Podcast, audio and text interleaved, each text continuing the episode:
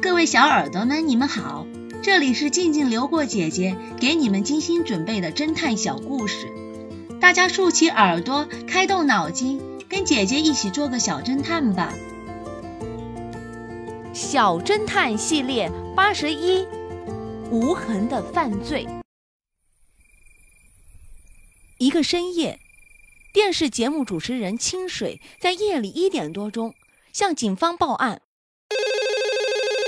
说他的妻子被杀了，X 神探和警察局长立马开车火速的赶往现场。这是一幢新宅，门旁车库前停放着一辆红色的越野车。X 神探下车走进大门时，那儿突然有条狗汪汪的叫了起来，那是一条大狼狗，被一条长长的铁链拴着。旺财，不要叫！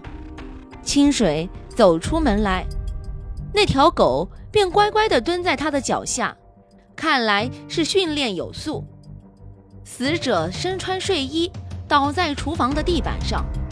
清水声泪俱下地向警察局长说道：“我为了一点小事和妻子吵了一架，憋着一肚子气跑了出去，在外面兜风兜了两个小时，回来一看。”妻子被杀了。那时是十一点钟。我出去后，大概妻子没关门，肯定是强盗闯进我的家了。被妻子发现后，于是杀人逃走了。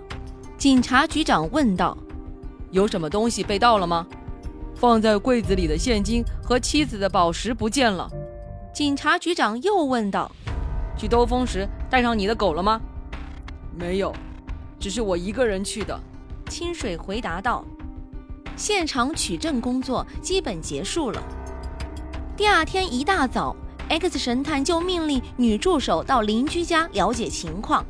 不一会儿，女助手跑回来报告说，西边的邻居家有一个老头，昨天晚上几乎看了一夜电视。据他讲，在罪犯作案的时间里，没听到什么异样的动静。X 神探问道。有听到汽车的声音吗？听到过，有过汽车的声音，是晚上十一点左右听到汽车由车库开出的声音，这一点与清水讲的完全一致。助手回答道。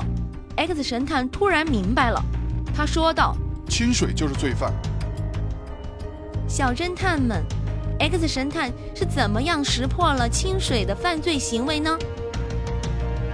小侦探们。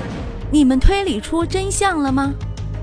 把你们的想法留在评论区，与其他的小朋友一起来讨论吧。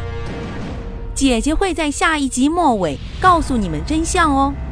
记得订阅小侦探，这样就不会迷路了。巧妙传递危险信号。这个故事的真相是，X 神探是 Mary 的朋友之一。她知道 Mary 还没有结婚，所以没有丈夫。当 Mary 得知门外是 X 神探时，便故意说她丈夫也向 X 神探问好时，她就知道是怎么回事了。